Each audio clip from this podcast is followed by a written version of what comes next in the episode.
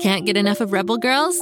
Well, luckily, the Rebel Girls app is now completely free. That's right, you can listen to the entire library of goodnight stories for Rebel Girls ad free. Plus, check out the app's cool features like activities, trivia, custom playlists, and more. All parent trusted and kids safe. Find out more at rebelgirls.com slash audio and download the Rebel Girls app today. Thanks for listening. We believe that stories are magic, so when we find a great one, we can't wait to share it. Far, far away on the planet Florp, a baby named Bobby Wonder was born. But his parents relocated the family to Earth right after the birth, so Bobby grew up having no idea he was an alien.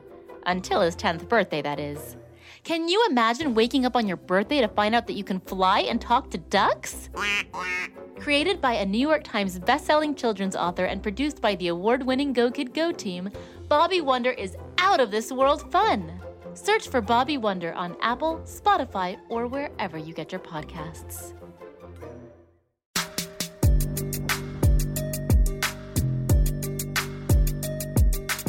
Hello again, R.L. Stine Story Club members. I'm Ivy, your ghostly host and keeper of those strange and spooky tales from the hidden vault of R.L. Stine. Today is another chilling tale. This blood curdling tale, Story Club members, might make you sleep with the window locked and the shade pulled down. It's one I call the Night Stalker. The glass vial stood on the kitchen counter. Within it was a soil so dark it was almost black.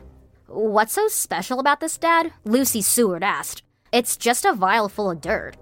It's not just any dirt, Lucy. It's genuine earth from Dracula's castle. Sure, Dad. Lucy rolled her eyes. Lucy might just be 10 years old, and she might have fallen for lots of stuff in the past, but there was no way she was gonna believe there was a real Dracula's castle. Dracula was just a movie character with a long black cape, slick black hair, and plastic fangs. Oh, and don't forget the fake blood dripping down from his mouth. Lucy's dad had just returned from a work trip. He sold software to different companies all over the world. He usually came back from places with really cool presents, like fantastic silk slippers from Japan or a cool purse from Italy. He'd just come back from the Romanian city of Bucharest, and disappointingly, all he'd brought her was this vial of dirt. She shouldn't be too surprised though. When Lucy's dad wasn't working, he was always going for hikes and collecting rocks and stuff. He had lots of vials of dirt and plenty of rocks in his office. He was always trying to show the dirt and rocks to people and tell them how cool they were, but their eyes glazed over from the boredom after about three seconds. I'm serious, her dad insisted. I did a little hiking in the Carpathian Mountains. I went to the Poenari Castle, the original castle of Vlad the Impaler, who was also known as Dracula. Talk about a hike. It was 1,480 concrete steps up to the mountain to the old ruins. Anyway, I had this vial in my bag, you know, out of habit. I found this place under the ruins where the soil was darker and richer, so I scooped up some into this vial. And then I had to sneak it back through customs in my shaving kit. They don't really like stuff leaving the country. Ooh, illegal dirt. Well, thanks, Dad. Lucy tried to look excited for his sake. He smiled, said something about catching up on his geology work, and left. Lucy's cat, Midnight, clipped across the kitchen floor. She had long claws, so she always clicked when she walked. The clicking almost made it sound like she was wearing high heels. She was a black cat with a white belly, and she had the most beautiful yellow eyes. Lucy had raised her since she was a kitten. Her mom had found her one night wandering around in the late hours alone, lost and hungry. Do you want your dinner, Midnight? The cat responded with a warm meow. Midnight had just awoken from a nap. She was a fat and lazy cat, never wanting to go outside. She didn't like to play either. Lucy bought her a bunch of toy mice to chase. The idle cat had regarded her with a puzzled gaze and then went back to sleep. Lucy thought that Midnight would probably run away from a real mouse.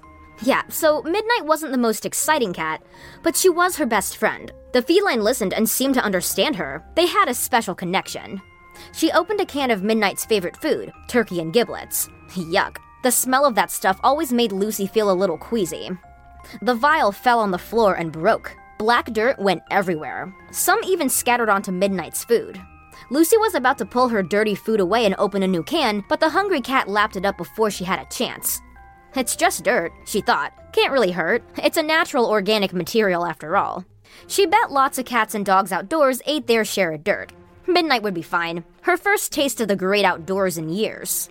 She didn't want her dad to be disappointed that she'd broken his gift, even though it was kinda lame. So she grabbed a dustpan and swept the scattered soil into a pile. Lucy knew where he kept his extra vials. She found one among his hiking things and she poured the Dracula dirt in it. She threw the broken vial away, and that was that. Nobody would be the wiser.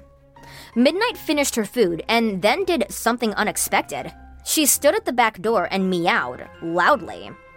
Lucy could count on one hand how many times her dark cat had wanted to go outside. And when Midnight did go out on rare occasions, she always went on the back porch, sniffed the air, turned around, and retreated back inside. But not this time. Midnight strolled out the door, sat on the porch a moment, and then was gone. Lucy called after her, but the cat had vanished. Oh well, it might be good for her to explore the world that she's been missing. It wouldn't be dark for hours anyway. She'd definitely go out to find Midnight before then. Two sad things happened next. First, Lucy went out about an hour after Midnight went outside, but she couldn't find her cat.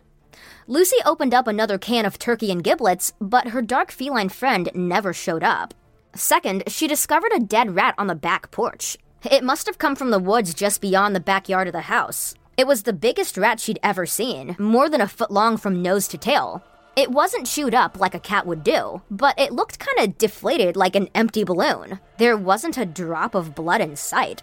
She told her parents about Midnight missing and then the dead rat. Midnight probably got it, her dad said.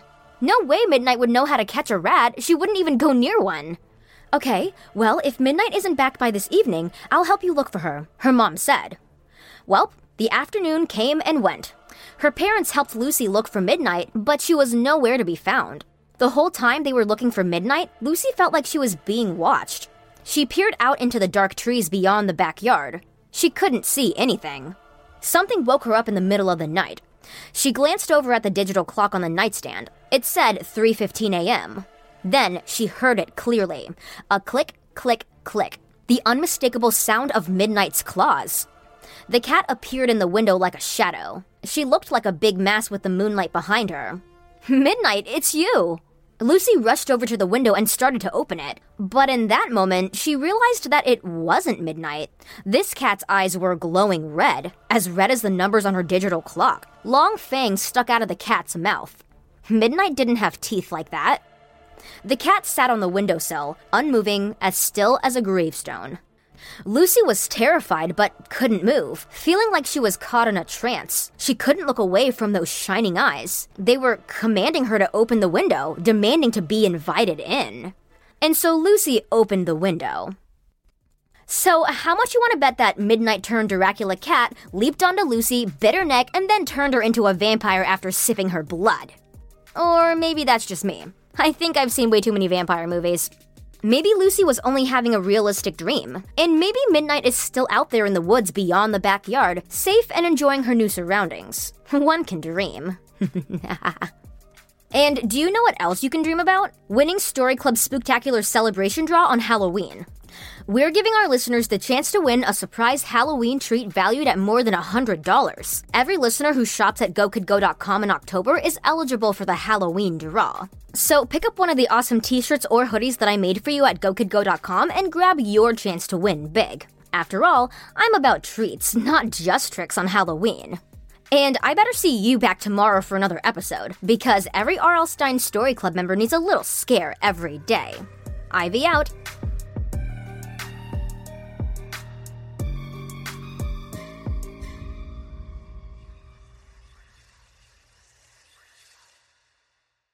Go, kid, go.